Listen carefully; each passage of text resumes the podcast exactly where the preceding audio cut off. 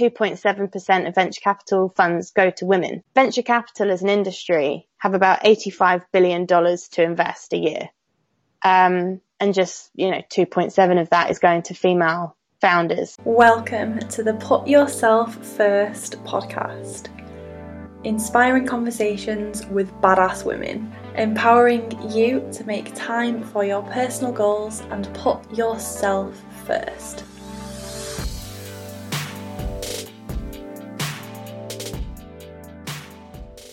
I'm very excited to share today's chat with you because this is the second time Bonnie Parsons has been on the podcast. Bonnie is founder of Seen on Screen, an incredible dance company teaching and empowering women to dance and, in my opinion, also feel like Beyonce and other stars. So, definitely check them out if you're in London and I'm really even more excited today because Bonnie and Seen on Screen have so many plans for 2019, including expanding across the UK. The main topic of today's episode is Bonnie's experience of setting up the first female investment round. So she has a full round of investment for Seen on Screen with just female investors, and she shares some really quite scary and upsetting statistics about the state of investing for female founders. And we just have a great chat about why women need to talk about money more, how women can feel empowered by money. Bonnie has so many great practical tips if you are starting running a business or if you are seeking investment, even if you're not and you just want to get more confident with your numbers, I think this is an amazing chart and so many of you will get something out of it. So enjoy and make sure you let us know your thoughts on Instagram. So yeah, tag us, tag Seen on Screen, and we look forward to speaking to you more. Hi everyone, welcome back and welcome back to the second round of Bonnie being on the podcast. Say hello. Yay! Hi. I'm really excited today because, well, I'm always excited to chat to you because you're great. But um, the first time around on the podcast, we talked about your business and dance and why you got into doing what you do. Um, so I think everyone yeah. everyone should go back and listen to that one as well, and then listen to this one too, because today we're going to be diving more into the business side of what you do, which I feel like we touched on briefly in the last one. So for mm. anyone who's new maybe and not heard your first interview, would you like to share a bit more about your company Seen on Screen? So Seen on Screen exists to empower a generation to believe in themselves. I think Seen on Screen was created for the underdog. I've always been an underdog in my life. Um, throughout school, I was dyslexic and then starting as a dancer, um, purely through my, my own choice. But for some reason in school, I was far too, um, focused on, uh, my horse, which was my big dream in life to have a horse and just being a teenager. And then when I was about 14, suddenly it hit me. It was like, da da, and I've just fell in love with dance. Um, it was like this like transcendent moment. I was just dancing. It was like, this is what you're going to do. I've always had to push really, really hard, not just being a woman, but creating a product for a female audience, which is the real nail in the coffin. And then also not having a Harvard business background or having worked at Goldman Sachs or having that kind of pedigree that VCs or angel investors in that world like to see. So I feel like I've channeled all of that fight into seen on screen and all of that self belief it takes to pick yourself up again and again and again and again. Um, and I know how important it is, and I know that I think we're all put on this earth for a reason, and we're here to do something important and special. And anything that is that important, you're going to have to go for it, and no matter what, you'll have to keep going. So I think confidence and self belief really is the difference between you achieving your goal or not. Um, and dance is like a magic pill for confidence. So I feel like seen on screen has the power to fast track people, women and men, to the confidence they need to achieve what's really important to them. So in short, it, we teach people how to dance like Beyonce, Rihanna, Britney, with the dancers that work with those stars. So it's, you're getting the best training possible with really fun, kind, patient, lovely people. Um, but underneath all of that, we're really there to turn you into confidence warriors, kind, with lots of empathy, but at the end of the day, you know your worth and you don't settle for less than what you know you're worth. That's what we do. I love it. Yeah. and I've I've experienced it firsthand, and I can attest that it works. you walk out of that Yeah, class feeling good. like a boss. Yeah, well, that's that's the point. It's more the fact, and it's not, and I love that it's not about being perfect. You know, Yeah. if if we trained, if people came into our dance classes, and if my goal as the instructor was to get you dance perfect, you wouldn't walk out that room feeling the same way. You'd walk out seeing everything that was wrong, because no one's perfect. Even Darcey Bussell has stuff to work on, um, or heaven forbid, Beyonce has stuff to work on it's really about, without sounding corny, it's really about encouraging you and empowering you to see what's right about yourself. And that's why I think you walk out being like, yes to myself. um, so yeah. Yeah, I feel like that's what. Yeah, that's what makes Seen on Screen unique and different to me because I would never have gone to a class like that and I would never have had the guts to stand at the front of the room doing the routine because I always had this like limiting belief that I couldn't dance and I looked like I didn't have any rhythm and I looked like an idiot. But after leaving your class, I've done other things and I think from being at a seen on screen class, it is just about owning it and Yeah. if I forget the moves because I'm not great with choreography, I just make it up on the spot. Well, But well that's what we say to do. yeah, it's that like sass that I took with me from my first seen on screen class. So I'm excited to chat about your goals for it today because I know that I'm going to get to experience it more. So with that being Yeah. said, would you like to share a bit more about, so seen on screen are based in London, that's where you are. And Yes. At the moment, yeah. yeah, and your goals are to expand it. So tell us a bit more about that. Um, yeah, so we, like I said, our, our mission is to empower a generation to believe in themselves, and that's definitely not empower Zone 1 London to believe in themselves.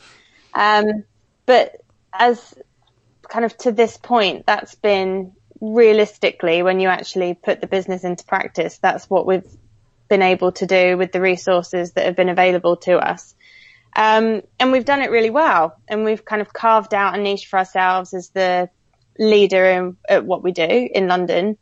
Um, and as part of that kind of carving out that niche, we would get lots of press. Um, and the majority of that press would be on the internet, which means that it's kind of has access to a global audience, like BuzzFeed when BuzzFeed was really big, Mail Online, um, at least a national audience as well. But when these features would go out, I would just be inundated with emails from people from Los Angeles to Dubai to Australia, Sydney, um, Manchester, Bristol, even uh, Paris, I think. So I knew from about 2014, 2015, um, I knew that this wasn't like a niche thing for London. I've always known that there's a much bigger market for it. Um, so it was really a case of understanding, getting the business practice behind me, um, so I could roll out a business model that was going to be profitable enough to make it it work. Because in business, it, I don't, I, I have mixed feelings about capitalism at the moment, given the current climate of the world.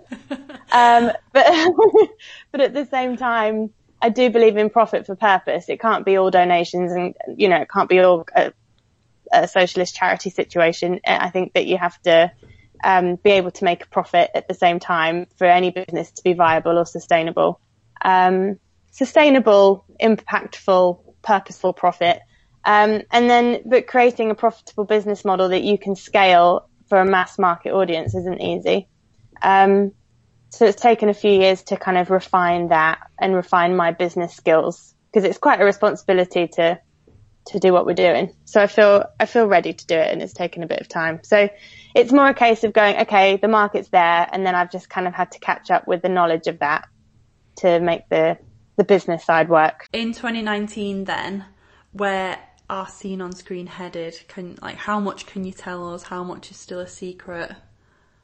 It's not. I don't think it's so much of a secret. It's more that we want to be everywhere, basically. Yeah. Um, but we're going to start our first training course, which will be in June, and we're going to start that um, in London. So, but the way that it will work is if you see a niche in your local area, in your community, then we'll be um, holding training courses in London, and then we'll be actually be coming out to different parts of the UK as well. Um, but you can find a training date um, that works for you in a location that works for you, and then you can set up your own seen on screen classes. Assuming there will be an exam that you have to obviously pass, just so we know that you can teach to the level we're happy with. Um, but that's what we'll obviously teach you to do over the course, and then you can set up in your local area. Um, and then kind of HQ side down in London, um, we'll very much be supporting you with that and we'll be giving you our best part of 10 years experience in running dance classes and we'll be able, it's in our best interest to support you. So if you do well, we do well. If we do well, you do well. Um, so it's really your wherever, wherever you want to do it. I'm not, it's not so much like a strategic, we're going to go to Manchester, then we're going to go to Bristol. It's more of an organic thing. If you see a gap in the market in your local area and you think that seen on screen uh, would do really well and you think you're the right person to do it, then look up a training course and get your butt down there. Yes. Fantastic. Yeah. yeah. I feel like that's a really, that aligns with your business why as well, because that's empowering the people in your community to create that yeah. for themselves.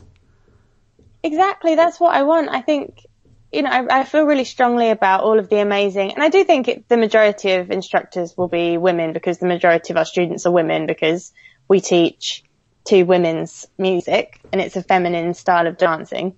Um, and I feel really, really passionate about all of the self-starter, motivated, ambitious women all up and down the country that want to make a difference. I think it's, it's never to be underestimated that every one of us, I think you're born wanting to contribute or having a need to contribute and everyone knows that if they're in a job where they don't feel like they're giving anything back, you don't feel fulfilled by that. So I really want to give people the opportunity that even if it's not going to make you a millionaire overnight, you know, you might be an accountant by day and a seen on screen teacher by night. Um, you'll be able to make a good living out of this. And not just that, you'll be really making a difference to people's lives. And that is worth, that's worth everything. To me, at least. Yeah. Yeah, me too. yeah. Yeah, it really makes a difference. I think you can, you, you know, you can look back over your work and you can, and you'll start, people will write to you as well. We get that a lot and it, sometimes I don't know how to deal with it. I'm like, oh my God. When you know that you really did impact someone, you know, like someone that's been coming to my personal classes that I teach in London, um, obviously through Seen on Screen, but she's been coming for a while. And I said something in class because we do groups at the end of class. We split the room, as you'll know, Kat. We'll split the room in two, and you have group one will dance it, then group two will dance it. But it's compulsory for everyone to be like, yes, and to scream for each other, so it feels like a concert.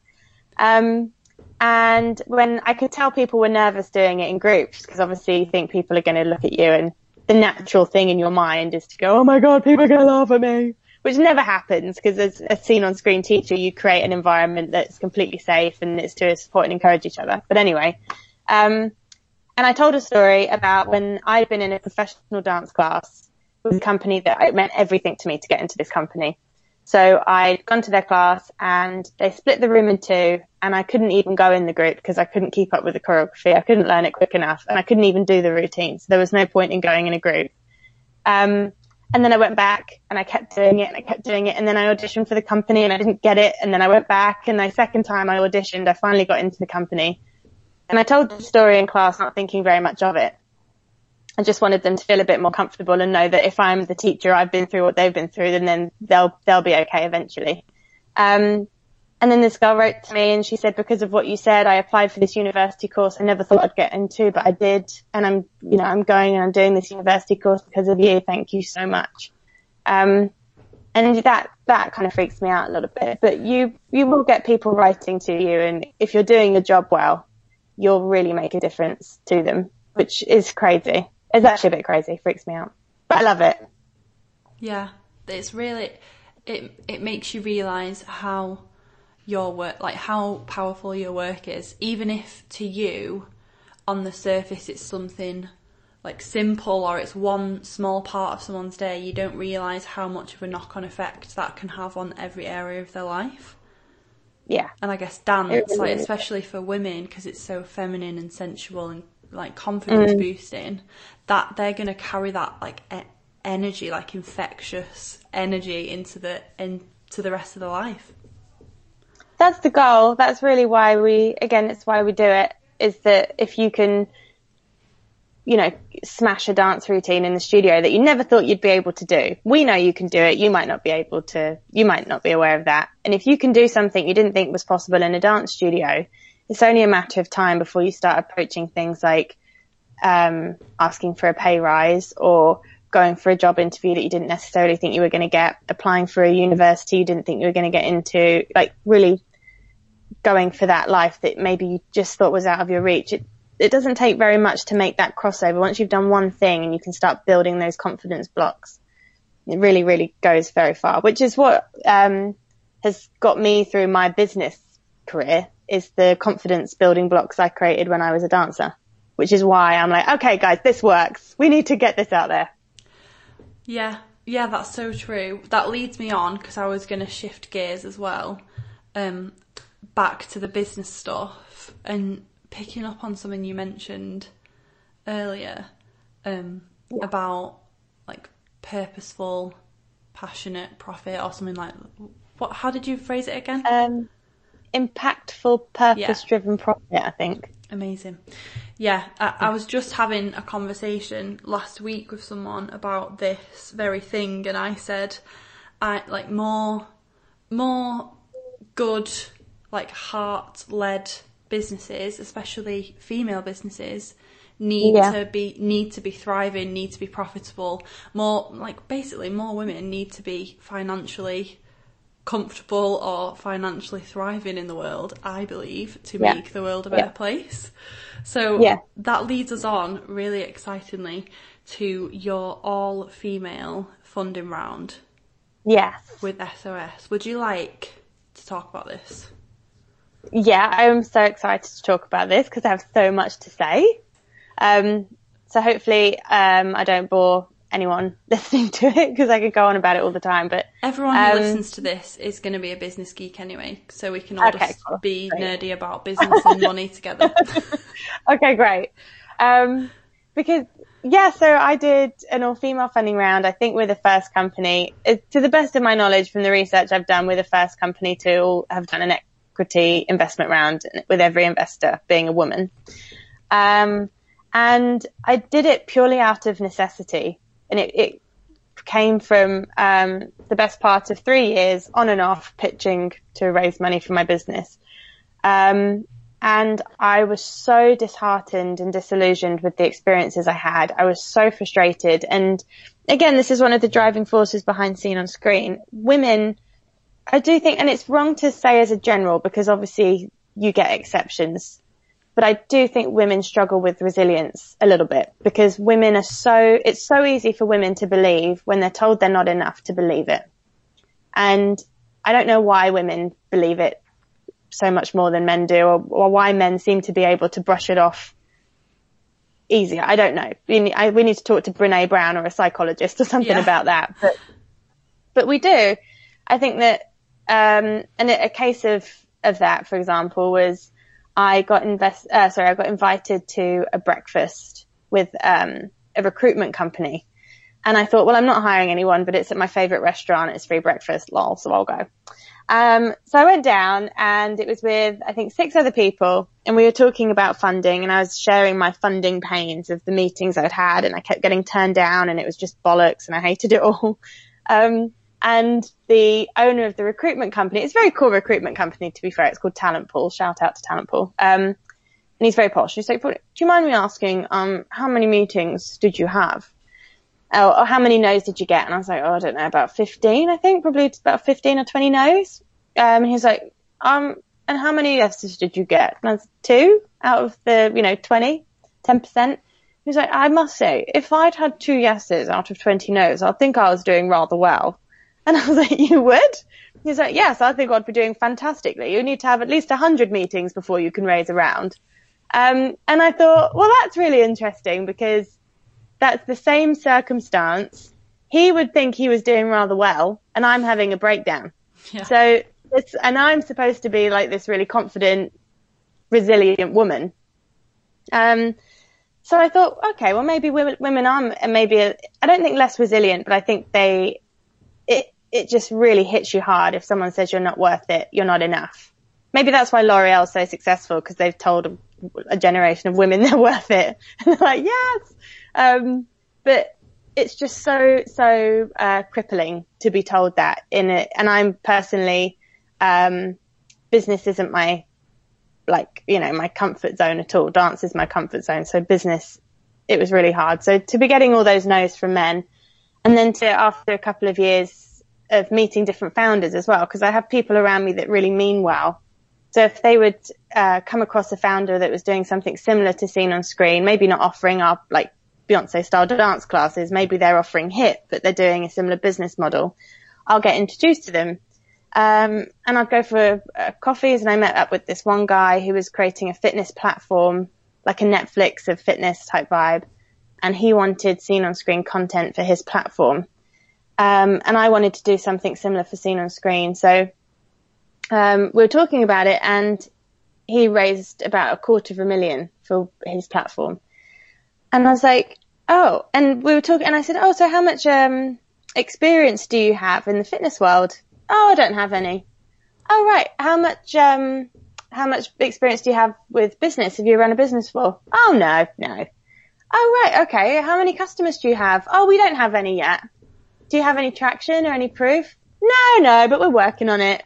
And I'm like, okay, I'm being told that my business is too risky and I'm too early which is basically too early as code for too risky. Uh, yeah, I have thousands of customers. I have press from every publication I could possibly get press from. Um, I have a solid business model and I run a business. Then I've got my guy over here who has none of the above and yet he can raise a quarter of a million and I can't. And then that's when I was like, I think this might be because I am a woman and he looks like Mark Zuckerberg. Um, even if he's not, he's got ripped jeans on and he's got a tech background and any, you know, a white man with a tech background must be the next Uber. Um, so, and then I just got really angry about it. Sorry, I think this might be a really, really long answer to it. No, no, it's really, it, I'm really enjoying the story. Carry on. Oh, okay. um, and, um, yeah, and I just remember, and I remember sitting in that meeting with him, just being like, okay, thank you very much, bye. Like, livid. Um, and then I, that's when it kind of clicked and I was like, is this because I'm a woman? And I thought, and then I started researching it and I couldn't believe it. I was pleasantly surprised in a way because I was like, thank God this isn't just me, but I was also incredibly shocked. Um, that 2.7% of venture capital funds go to women. Venture capital as an industry have about $85 billion to invest a year. Um, and just, you know, 2.7 of that is going to female founders. And then what really, really annoys me is that the minute you put a male founder in the mix, it jumps. Um, and then if you have an all male team, then that's where the majority of that money's going. Um, and it's the same, it's not too dissimilar with angel investment because all those high net worth angel investors are, the majority of them are men. So if you type in investor into Google, so everyone should do this that listens to the podcast, just type investor into Google and click images, so Google images, and all you will get is just white men in suits. Um, which is the problem because so a lot of the questions I got asked, um, and it's really interesting the difference in conversations I had between my female investors who did invest and the male investors. Not one of the female investors questioned my ability, my intelligence, my um, execution on whether I could do it or not. They didn't question my business knowledge. They were like, okay, Bonnie, we understand, like you clearly can do this. We believe in you. What's the plan? Whereas with when I met the male investors, they were like, don't get you. Don't think you're strong enough business. You're, you're too risky. Risk, risk, risk. I'm high risk. Um, and I thought that was really interesting. But the male investors just said, would my wife do it? Oh, you know, my wife wouldn't do it. I can't invest. Um, but I was like, well, your wife isn't in my target audience. So I don't, I, you know, I'm not, cause they, they, she was normally their wives are a bit too old for Xenons. Not too old, but in terms of like a sweet spot age, we're between, you know, 20ish and 35. Yeah, like millennials. Millennials. Yeah. We are basically a millennial company. If you grew up dancing to the Spice Girls, then we are your, your we are your home basically if you were a 20 year old woman and you weren't that into the Spice Girls, then you probably wouldn't get seen on screen. Or if you know, if your life wasn't defined by the Crazy in Love music video, then it wouldn't mean as much to you. yeah, if so. that wasn't if that wasn't a groundbreaking, life affirming moment for you, yeah. like it was for us. You know, if Britney Slave for You at the VMAs didn't change your life, then you are not my target audience. um, and these and the wives of these investors weren't in that bracket. Um, and they were definitely, you know, and that's fine. And then the, the investors' daughters were kind of eight, nine years old. And again, they're not the right audience. So the wives and daughters were the wrong audience for seen on screen and investors just didn't get it. So it's not so much that, um, you know, my, my uncle, he was winding me up yesterday and he's about, he's in his seventies, um, very successful businessman back in the day. And he was like, it's discriminatory what you're doing, Bonnie. I can't, I don't know if I said that right, but, um, you know, imagine if men did an all male investment round and shut women out, you know, there would be uproar. And I was like, yes, there would be uproar, but you're missing two points. One, men do male investment rounds all the time. Um, and two, you're assuming that men are queuing up at my door trying to give me their money and I'm not letting them.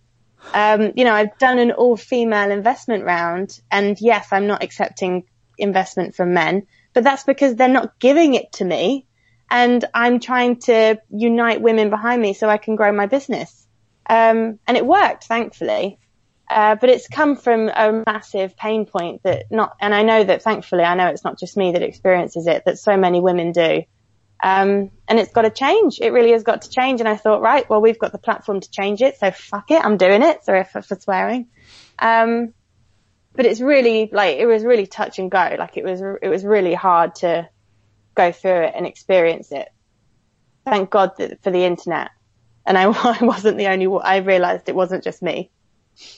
Yeah, thank you for sharing that. What an amazing story, and well, well bloody done. Like that is such an Yay. achievement. I hope you're really proud of yourself. Um, how did it yeah. like? How did that happen then? Because I, I feel like there might be women listening to this, myself included, who yeah. would not even know like how to go about doing something like that. What was yeah. it like? How did you feel? And how did you put yourself out there in that like such a huge way? Well, it was really scary. It still is. Um, and it's a bit like opening, like pushing against a door that doesn't want to open um, it, I mean, to to get started in the investment world, I think is on the face of it very intimidating. Um, if you, there's a few things that you need to have on lockdown. First of all, you need to have your numbers on lockdown, which to me sounded like this, like, and then I just get flashbacks of my maths classes and I just want to like, and just hated it. Um, maths for me at school was just an uphill struggle until I finally ha- had a great, um, maths teacher that finally it made sense for me. But anyway, that's a, a tangent. But understanding your numbers in terms of understanding your business model in a really, really, um, and in, you know, serious depth. And so many, it's one of my, my things. A lot of people say to me, Oh, Bonnie, you're a creative, you know, your accountant should do that. You know, the minute I said I was going to do a funding round, my whole family were like, oh, have you got a lawyer? have you got an accountant? You can't possibly do it on your own. You're a creative, Bonnie. Um, and they're right. I can't. I do need a lawyer and I do need an accountant, but they are very much there to do the data entry for me and to fill out the forms and do the admin. I'm the, the thinking behind it, the ownership of it very much comes from me. And I would recommend any female entrepreneur to take that ownership themselves because you'll never have real control unless you have control of the money. Yeah. Um, and yeah, so before you even get started in investment, get yourself a spreadsheet. They are the best. If, if I can say spreadsheets are great, they are great because I am not naturally adept at this kind of stuff. Important thing is your net profit margin. revenue is kind of not that. Revenue is important because it's what filters down to your bottom line. But if you're not making or you don't have potential to make a fat net profit margin, it's not really going to be worthwhile. I don't think. Yeah. Um, Yeah. there's two types of businesses. There's the business for a small team, literally a small business, and you have low costs and you're left with a fat profit at the end of the day. You pay yourself a nice salary and then at the end of the year you pay yourself a dividend out of that profit. You buy yourself a nice house and you have a very nice lifestyle and you go on nice holidays and you send your kids to the school you want to send them to. And then having a small business like that is great. So you have low costs, high profit. If you have a small business with big costs and a small profit, you will have sleepless nights. It will drive you insane and it's probably easier. I, I may, I feel, I mean, take this with a pinch of salt, I suppose it's what's right for your life, but having done it myself, there's something to be said for having a salary and not having any of that responsibility. If you're going to run a business, do it because you can you can create a better life for yourself running the business. If not, then it's just a hell of a lot of stress.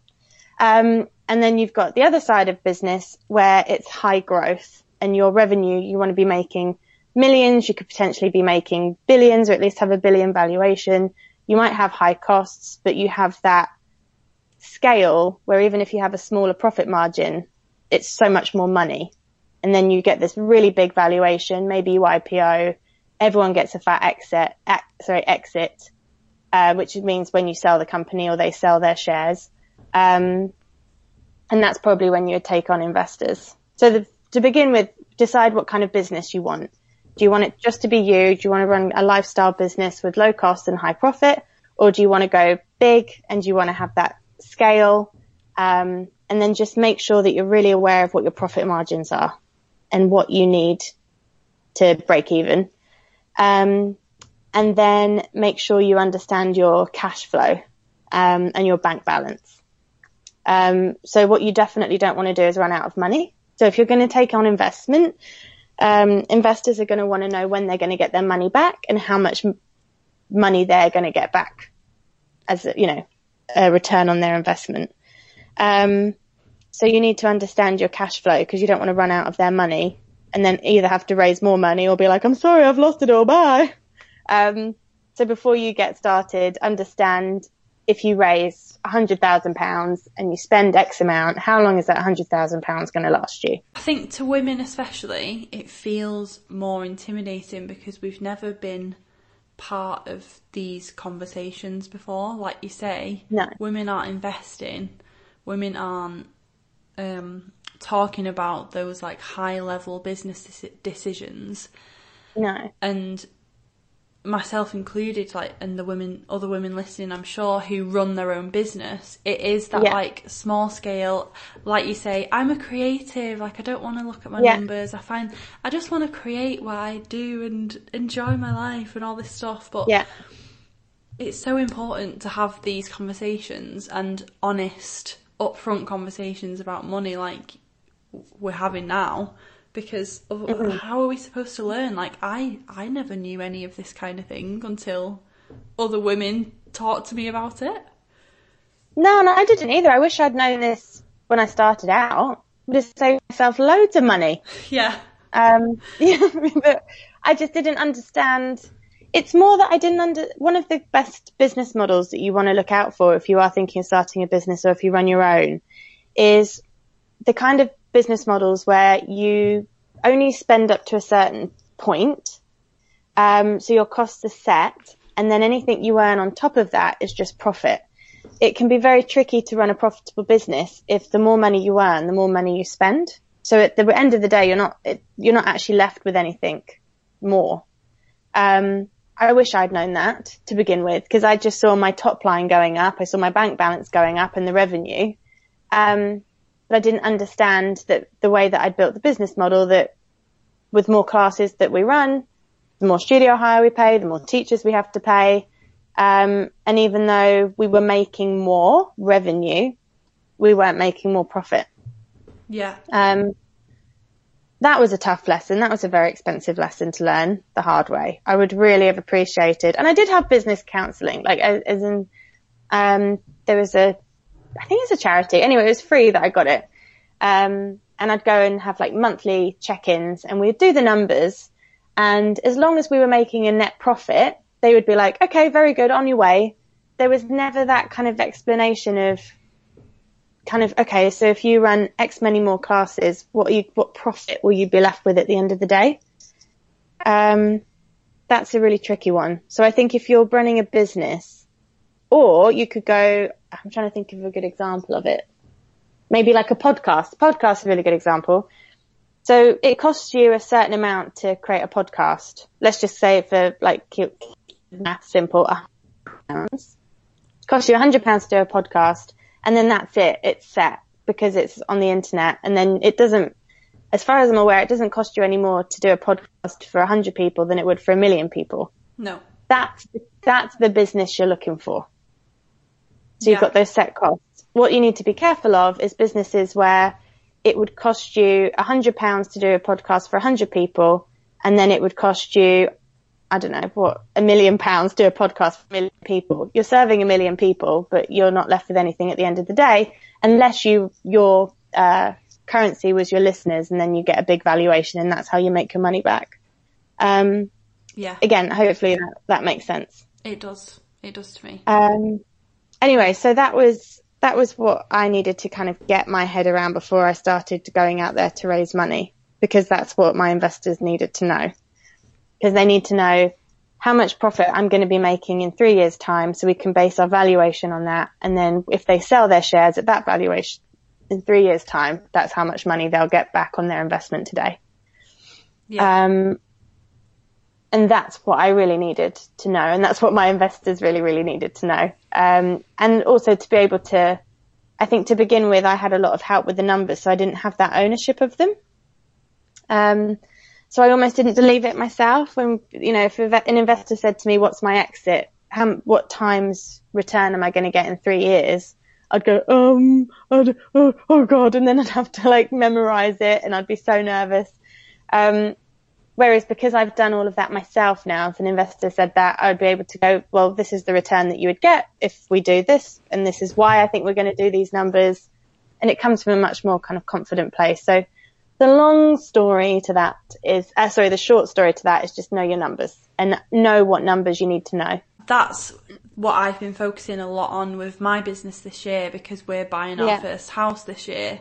So I yeah. had the similar realizations to you, like, oh shit, like I could be earning all this revenue, but if yeah. the, that final number profit isn't health, like isn't healthy, isn't showing that my business is a success, then the mortgage people are like, well, what have you been doing for the past few years?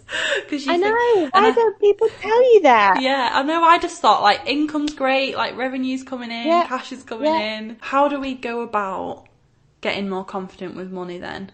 Because it's obviously a a global problem for women yeah. in business. Yeah. What are your daily and weekly practices and tips to even just like start educating yourself more and start getting more confident with the numbers? Well, I think, and also just to kind of say, I I feel like I'm very much a work in progress. But one of the things that I've had to um, combat is Uh, it's called FOFO, the fear of finding out.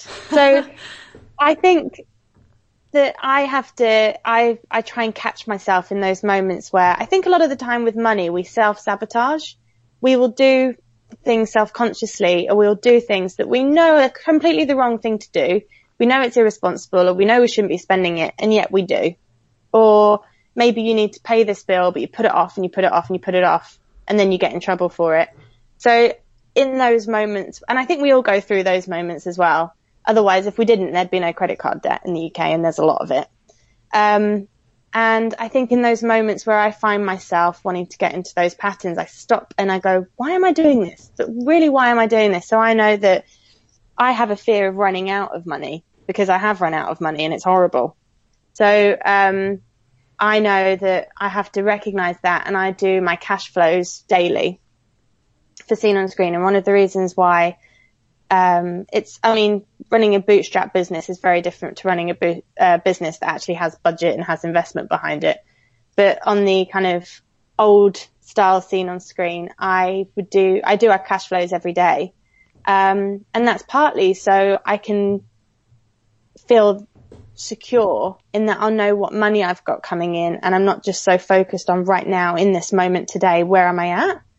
Um, and it also means that I can, and it gives me a sense of, uh, not relaxation, but I feel a little bit more on top of it and in control. I don't feel so overwhelmed by all of these invoices coming in. There's money coming in and I need to, I need to do something with it. I need to file it. I've got to send it to my accountant and it's so easy to get into being overwhelmed by it all.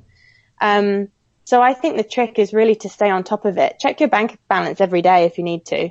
Um, and I find that like, if I get a letter in from my bank or something or from HMRC, love HMRC, um, and I get a letter from them, open it straight away so often we can see it and go, oh God, I don't want to see it. I don't want to see my statement. I don't want to see my balance.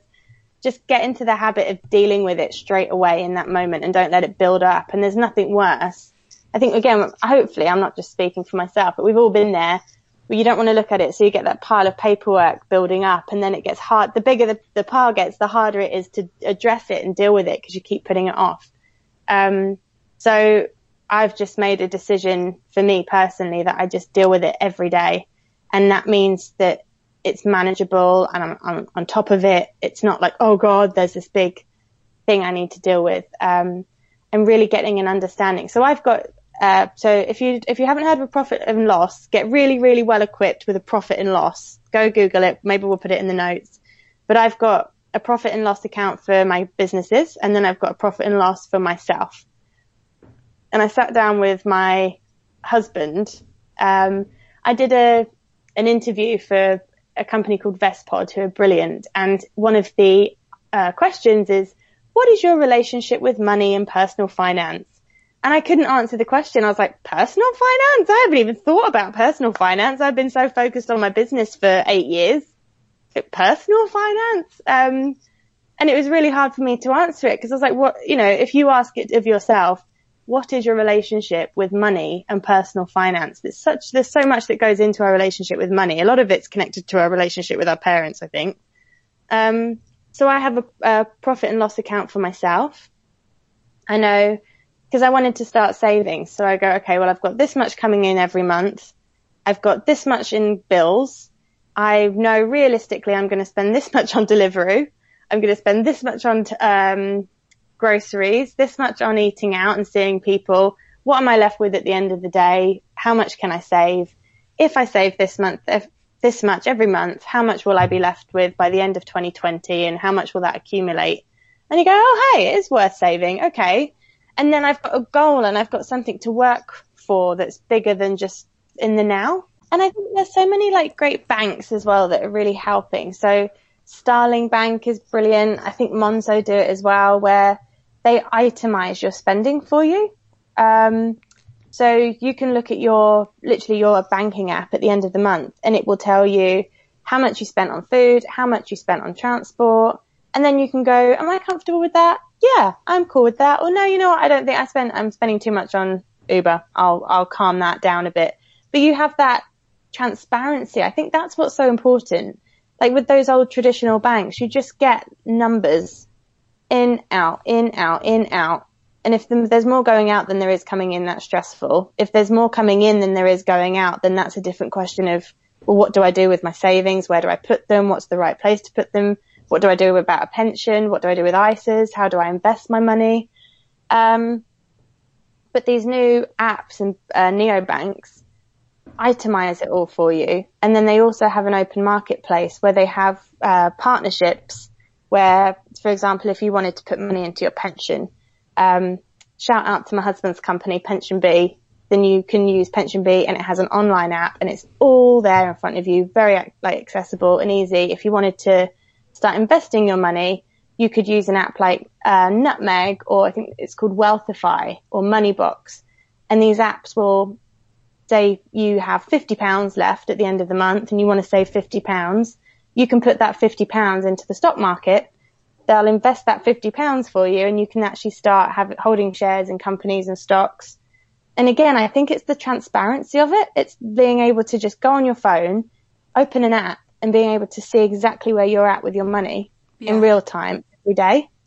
and get like honest, accessible, down to earth advice that isn't that intimidating, traditional like men in suits discussing business because that to Yeah. me that that to me feels really boring but also like the bit just I'm sure you know what it's like being in business googling words because you're like uh, what does that mean Yeah.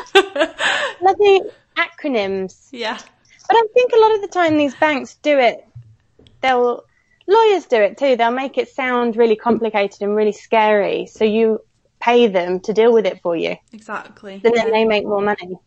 Um, and I think they do it partly to make themselves sound clever. Or maybe because they just get sick of saying the same long word over and over. I don't know. Um, but yeah, I really think that it's about feminizing money because so there's a, like I said, the company that interviewed me, Vestpod, game changer. Um, and Vestpod financially empower women. And I remember I got a newsletter from them. I, I wanted to get better control and understanding of my finances. I've been on a financial journey and, um, I signed up to this newsletter and in the newsletter they, she put emojis. Emily, who runs it, there was like heart emojis and it looked really cool.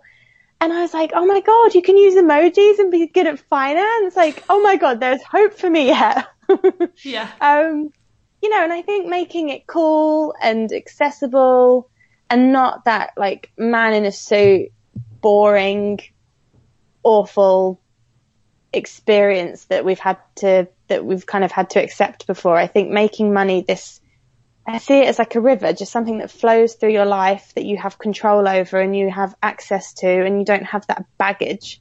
I think the problem is when we let it build up and we don't know how to deal with it and we get overwhelmed and we don't know how to talk about it. So, um, I talk to my husband about money all the time. We have separate, we keep it separate, which I think works better for us, but I can still talk to him and go, I think I don't know what to do. I don't know what to do here. And he can help or, you know, vice versa. We can talk or I talk to my friends about it or my peers, all of the female founders I'm friends with and I love them.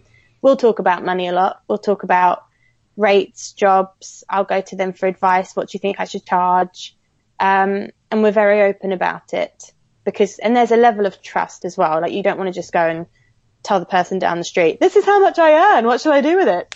Um, Yeah. You know, you've really got to build up a serious level of trust and rapport with someone until you can open up to them about that kind of thing.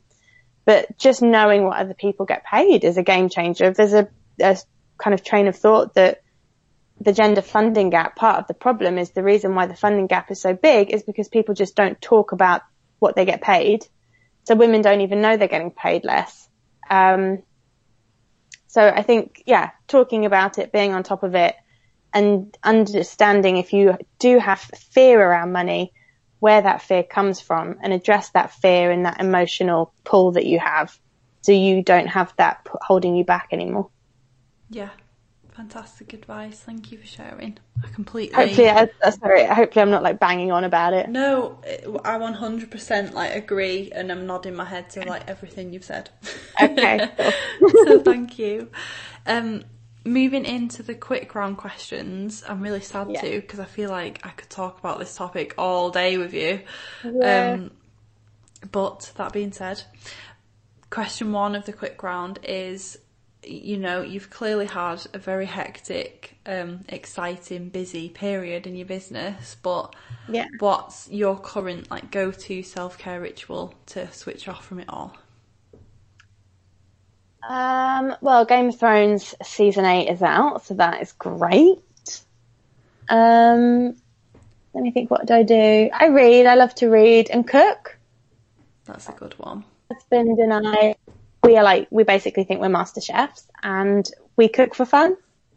Um, and we like he did a lemongrass panna cotta yesterday. I made a pad thai. So we, I think cooking actually, cooking and relax, like hanging out with my husband. He's my bestie, so chilling out with him. love it second question is what's challenging you to leave your comfort zone recently just sheer reality of my situation. I think, and I'm glad you asked actually, because I think it's really interesting because there's so much, everyone says, oh, get out your comfort zone, leave your comfort zone. But I think by stepping out of your comfort zone, you will be stepping into a zone of discomfort and you need to be really aware of that before you do it because I live my life in a zone of discomfort. Therefore, I am uncomfortable all of the time and it's a little bit exhausting. Um, but it's really, it's just my ambition. It's kind of, you know, if you want to learn how to raise money, raise money. If you want to learn how to run a business, run a business. Um, if you want to run a global empire, then go and run a global empire. I kind of think, um, my ambition is the thing that steps me out my comfort zone. Whether I am comfortable with that or not, I'm not. But the goal is much bigger than any comfort or discomfort I might feel. Yeah, your the, your the why behind seen on screen is bigger than your fear. Absolutely, and that's that is what keeps me constantly in a zone of discomfort. Love it. Next question yeah. is, what are your 2019 goals?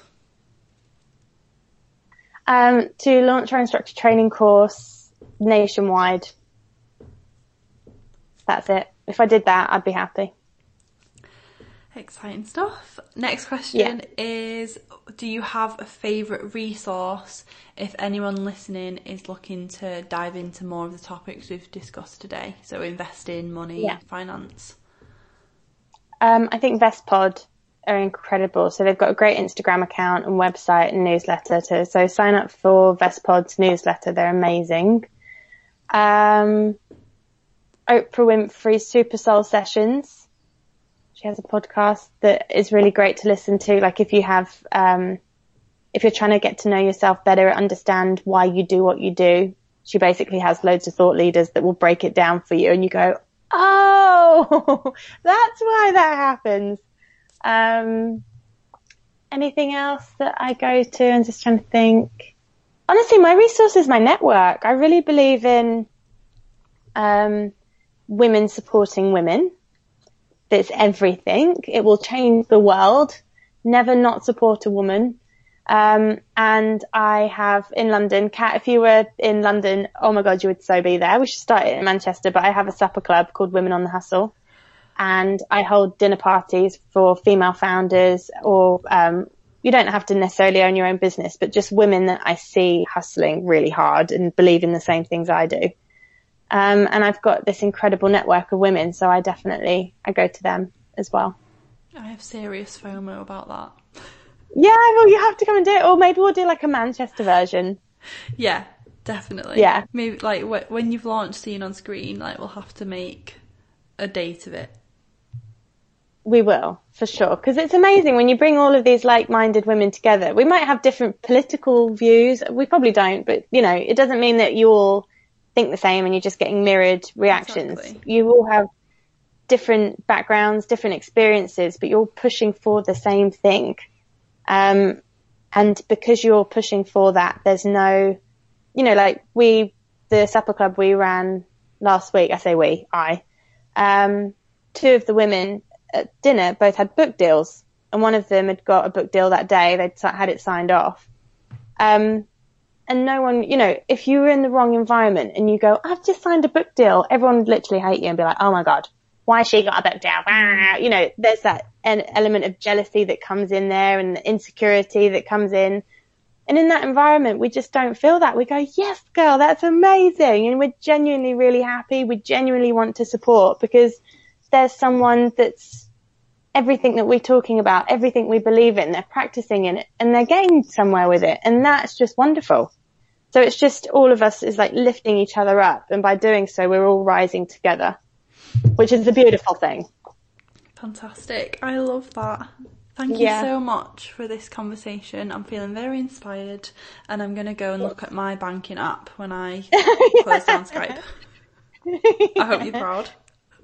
I am. Well, I think that that's like that is what the problem is: fear of finding out. You just don't look at it and you just don't deal with it. But um, but we're going to all get mortgages if we want, or we're all going to buy houses and we're all going to save, or we're going to have, you know, start investing. One thing I would say actually that I think is really important is that women. So consumer wise, women are the world's most powerful consumers, which means that we spend more money than men. Um, and, you know, if you look at a department store, it's probably going to be more women than men in there. Um, as a rule, or any of the shops down the high street, the, you know, Topshop, River Island, New Look, the majority of them are aimed at women. Um, women are these really, really powerful consumers, which means we have a lot of power with how we spend our money. And if women started investing in what they bought, women could turn that power and become incredibly powerful. Because part of investing, any any investor will tell you, is invest in what you know. So if you love um, Topshop, I don't know if Topshop floats on the stock market, but you could buy Topshop shares, for example. If you loved, um, I don't know, anything, think about what you buy on a day to day basis, um, and what you love and what you put your money behind every day. Then look if it's on the stock market and maybe just buy some shares in it. You don't need that much money to do it. Maybe a hundred quid. Um, yeah. and, and then, and then look at Vestpod and Emily at Vestpod will teach you how to do it. Um, but I think women as consumers underestimate how powerful we could be as investors. And that could really be a game changer. Bonnie, where can people go to follow you and support Seen on Screen? And would you like to share as well um, more info on the teacher training that's coming out? So you can follow Seen on Screen on Instagram at seenonscreen.dance and our website is the same, seenonscreen.dance. Um, if you are interested in the instructor training course, then go on to our website, seenonscreen.dance, and the information will be there, which is really exciting. Um, and also you can drop us an email if you'd like to find out more. We'll be launching the first instructor training course in London, and then we will be doing national um, instructor training courses as well. So we might be coming to a city near you. Um, and if it's something that you think that is up your street and that you think that you could really own and go for, then get in touch with us. Drop us an email, get in touch through the website, sign up, get involved. Love it. And if you're in, if you become a Manchester instructor, I will 100% be at your class because Seen on Screen classes are great. Yeah.